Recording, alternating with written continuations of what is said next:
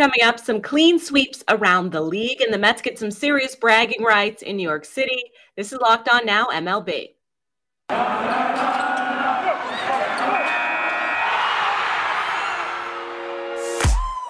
The biggest games, the best performances, expert analysis. You are Locked On Now. Welcome in. You're listening to Locked On Now MLB, local experts weighing in on the biggest stories in baseball. I'm your host, Kainani Stevens. Thank you for making Locked On Now your first listen every single weekday. We've got our hosts here from all of the Locked On MLB teams ready to recap the action for you from Wednesday. We're going to start out with New York's crosstown rivals from yesterday's biggest game. The biggest game. The Mets finished off a three game sweep of the Subway Series with a walk off win against the Yankees Wednesday night. Locked on Yankees and Locked on Mets recap a thrilling finish at Citi Field. This is Stacey Gotsoulias of Locked On Yankees, and the Yankees lost 3 2 to the Mets, but who cares? They got Andrew Benintendi for three pitchers. The Yankees are sending left hander TJ Sikkema, right hander Chandler Champlain, and right hander Beck Way to the Royals for Andrew Benintendi, who says he intends to get the vaccine. I'm excited. The Yankees are making a move. This is great. Um, they need to make more, but hey, they need to shore up the outfield. And Benintendi was someone who was linked to the Yankees, and people were expecting him to come to the Yankees. Now he is. As for the three guys that they sent to the Royals, Way is a fastball artist, according to our Lindsey Crosby of Locked On MLB Prospects. He needs to work on control and command, but he seems to be the star of this package, so the Royals are getting a pretty good pitcher there. Champlain is more of a scout darling. His stats aren't that good, but he competes and he has a deep arsenal. He has a fastball, slider, cutter, curveball, and then Sikkema is an injured pitcher or he's injured a lot. So he was kind of the add on there for this package. So, hey, Yankees get Andrew Benintendi, but they lose to the Mets. What are you going to do? We'll have everything you need to know about this on the next Locked On Yankees. So please tune in. The New York Mets swept the Subway Series and they did it in walk off fashion. This is Ryan Finkelstein, the host of Locked On Mets. And boy, was Max Scherzer dominant in this game. Through seven innings, the Mets had a 2 0 lead. Looked like they were going to cruise to the victory. Then David Peterson coming out of the bullpen might not be a good fit for him. The starting pitcher has not fared well in his first couple relief appearances. Ends up giving up a big home run that tied the game. But Seth Lugo, who maybe should have been pitching in that spot, was able to come in and shut the door and keep the Yankees off the board. And then the Mets in that final inning we were able to get the victory thanks to that walk-off by Marte. On the show tomorrow, we'll be talking about the Subway Series, where these two teams stand right now as some of the best in baseball, maybe gearing up for a Subway World Series. We'll talk about it on tomorrow's Locked On Mets. A AAA call up pays dividends for LA as they shut out the Royals for nothing. Locked On Angels breaks down how exactly they got it done.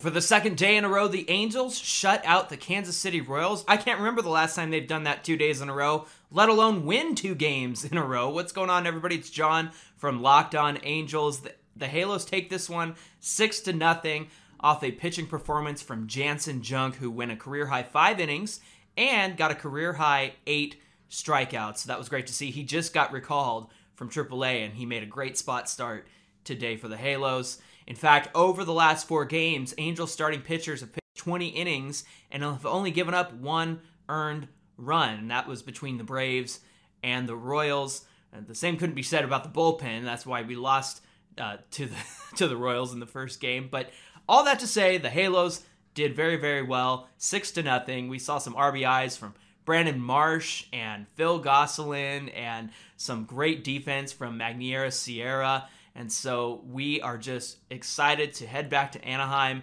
and take on the Rangers this weekend with Shohei Ohtani on the mound. But it feels good to take this series two to one, especially after that first game where it just seemed like a disaster. The Halos did great on Wednesday, and Mike and I are going to break it all down for you on Locked On Angels on YouTube or wherever you get your podcasts, where it's your team every day.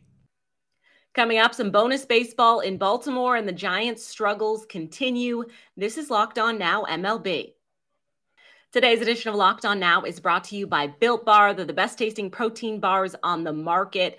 They are made with 100% real chocolate and they come in dozens of different flavors, including their newest one, cookie dough chunk puffs. It's made with that 100% real chocolate, but also the protein infused marshmallow. And while it is delicious and it tastes like chocolate, it's good for you too. It's high in protein, but low in sugar, low in calories, and low in fat. Head over to built.com. You can use our promo code LOCKED15. It gets you 15% off of your order. Just put in LOCKED15 to get you 15% off of your order at built.com. Welcome back to Locked On Now MLB. I'm Kainani Stevens. Thank you for making Locked On Now your first listen every single weekday. We've got our local experts ready to weigh in as we continue our look around the league. Let's go around the league. The Mariners made it look pretty easy against the Rangers as the M's complete their three game sweep. Locked on Rangers goes over all the unique ways that Texas has found to lose games the Rangers did something different for a change. After getting worked in the first two games, very close losses, one run losses, the Rangers buckled down in the final game of this series and they lost by two. Not a one run game, so I'm less mad about it for some stupid reason. This team continues to perplex and frustrate. Everything looked like, like it was going right until it became a one-run game when the Rangers took a 2 to 1 lead. Jon Gray was very solid, very good in this game. Was dominating, absolutely dominating. And then who else but Julio freaking Rodriguez comes in, hit his 18th home run of the season, a three-run shot to give the Mariners a four to two lead that they would not relinquish in this one. Brett Martin comes back after a rough, very rough back-to-back outings and has a perfect two thirds of an inning, but it, it wasn't enough. The damage was already done, and the offense couldn't come back after that one. Jonathan Hernandez looks good again. Nobody had multiple hits in this one just six hits from the Rangers in general, only two walks. The only person who reached base twice was Adolis Garcia, of course. Uh, Charlie Culberson had an extra base hit, which is noteworthy because he hasn't had a whole lot of those this season. Elliot Hernandez had his second extra base hit of his major league career. Jonah Heim and Nathaniel Lowe, all of whom had doubles in this one. No homers by the Texas Rangers. Rangers get swept by Seattle thank God they are done with Seattle for a while. Every single game with Seattle has been incredibly frustrating. This one is absolutely no exception.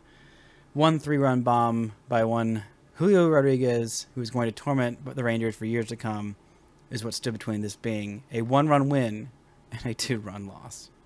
The Giants' second half struggles continue as they drop the series finale to the Diamondbacks, and Locked On Giants goes over San Fran's seventh straight loss. The Giants are playing unacceptably poor baseball right now, and I wanted to explore who's to blame. Ben Kaspick with the Locked On Giants podcast. So we just did a podcast where I went through all of the possible subjects of blame from ownership who possibly has been limiting spending. If we look at the fact that payroll didn't go up last year after a 107 win season, it remained at about 160 million, which is closer to average than it is to anywhere near the levels of big spending teams like the Dodgers and the Mets, who are closer to 300 million. But ultimately, I make the case that the roster is the front office's responsibility, and they thought that this was the best roster they could put together for about 165 million dollars, and it's just simply not been good enough. And they've been, you got teams like the Arizona Diamondbacks running circles around you with youth and athleticism and speed, and the Giants like have none of that. And so they're responsible. It's their job to fix it. It's not going to be easy, and the trade deadline's coming up. And I think that it's probably time to do some something significant and not just kind of stand pat with what they have, because what they have is not working, and it's not particularly set up well for the future either. So. All of this on today's Locked On Giants, which just came out, uh, where it's your team every day. The Dodgers got back to their winning ways by jumping out early on the Nationals and never looking back yesterday. Locked on Dodgers has more on how LA avoided the sweep.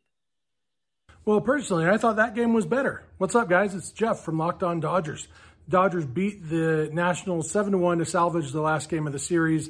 Uh, still lousy to lose a series to a terrible team, but uh, Padres lost earlier in the game, blowing a lead to the earlier in the day, blown a lead to the Tigers. And so the Dodgers lead in the division is back up to 11 and a half games. And, you know, that you can't change the past. Losing two games was lousy, but coming out, getting an angry win, scoring six runs in the first inning in this getaway day game on Wednesday. And then that was basically the game. Uh, the Dodgers didn't score again until late in the game. Uh, the the score is one to one after the first inning. Luckily, the Dodgers put up that sixth spot, and honestly, I'll take it on a getaway day. I don't need a huge 20, 20 run outburst. Score six runs, call it a day, and then just get through the game. They got through it in about three hours, and now they can head to Colorado for four with the Rockies and four with the Giants. But again, we'll have plenty to talk about with this game. The offense coming through after struggling with runners in scoring position the last two days. Uh, this was the Dodgers offense that we know and love. So that was good. Andrew Heaney had a good uh, return from the injured list, and as far as we know, came out of it healthy. All in all, a good team win for the Dodgers. So check out Locked On Dodgers first thing tomorrow morning. Make us your first listen. The Red Sox unable to get out of their own way on Wednesday. Multiple errors coming back to bite them as the Guardians rallied late for the win. Locked On Red Sox has more. Even Bobby Dalbec's strongest night could not help the Red Sox win against the Guardians on Wednesday. Hey, it's Lauren from Locked On Red Sox, and even though Bobby Dalbec had the game of the season, sloppy play and bad offense just could not bring the Red Sox to a win at Fenway Park. They will not win the series against the Guardians. They can tie it with a win on Thursday, but Jake and I will recap everything that happened in Wednesday's game on our next episode of Locked On Red Sox. Cleveland capitalized with a home run in the top of the ninth to beat the struggling Red Sox, and Locked On Guardians goes over things from the winning side. Taking a break from my vacay to make a quick lockdown now on the Cleveland Guardians, who have now taken two out of three from the Red Sox with a chance to win the series tomorrow. Josh Naylor, big home run in the ninth to win this one for Cleveland, but it wasn't all Naylor. Uh, everyone reached base in this game outside of Jose Ramirez and Austin Hedges, who started. You had two hits by Straw, two hits by Franmil, also had the only walk, two hits, or three hits by Nolan Jones, and two hits by Amed Rosario. It was a group effort to come back and get the 7 6 victory. While Quantrill was not sharp, the bullpen was fantastic. Hentges, De Los Santos to Clase shut it down. The offense rallied. Nolan Jones has had a great week in Boston. A lot of fun, and this is ready brag point. If you've been listening to Locked On Guardians for the past how many years? How often have I talked up this kid? How much did I say he is not the player to give up? All last year, people were ready to give up. Is Nolan Jones making a believer of you now? Maybe he should be. A stunning comeback for the Rockies in Denver got them the win over the White Sox yesterday. Locked on White Sox and Locked on Rockies have the recap from both sides. If for some reason you wanted to compile a list of the most disappointing losses uh, for the Chicago White Sox this 2022 season, uh, Wednesday's 6 5 loss to the Colorado Rockies would be right there at the top of the list. Uh, anemic offense. Uh, once again could not hit a home run in Coors Field. And Kendall Graveman, uh, pitching in back to back games, uh, imploded in the ninth inning. Sox ended up splitting with the Rockies. They have an off day on Thursday and then head to the south side of Chicago as they welcome the Oakland A's for a three game series starting on Friday. Rock on Rockies fans, Paul Holden here from the Locked On Rockies podcast. Well, it could have been worse. The Rockies definitely had an opportunity to lose that game, but instead, some late heroics from Elias Diaz, who continues to have a wonderful, wonderful stretch. He was a player that we said on this very podcast that needed to step up and do more. And what has he done even before that podcast posted? He's gone out and been a really good, solid contributor on offense for the Rockies and leading into a win for the Rockies today as they split the series with the Chicago White Sox. The White Sox definitely looking for that two game sweep if they could have gotten it. But instead, the Rockies, they could have swept this one. They got they couldn't get out of their own way yesterday, but in today's uh, today's game, they battle back. They get themselves in a nice situation. A huge first inning helps there as well. And uh, the Rockies go on for a nice six to five win. What is Tony La Russa doing? Hmm, people are going to continue to ask that question, and we'll be breaking it all down right here on Locked On Rockies. That's all for today on Locked On Now MLB. Thank you for making Locked On Now your first listen every single weekday. Make sure you go check out Locked On MLB and your team's Locked On podcast. I'm Kainani Stevens. This has been Locked On Now.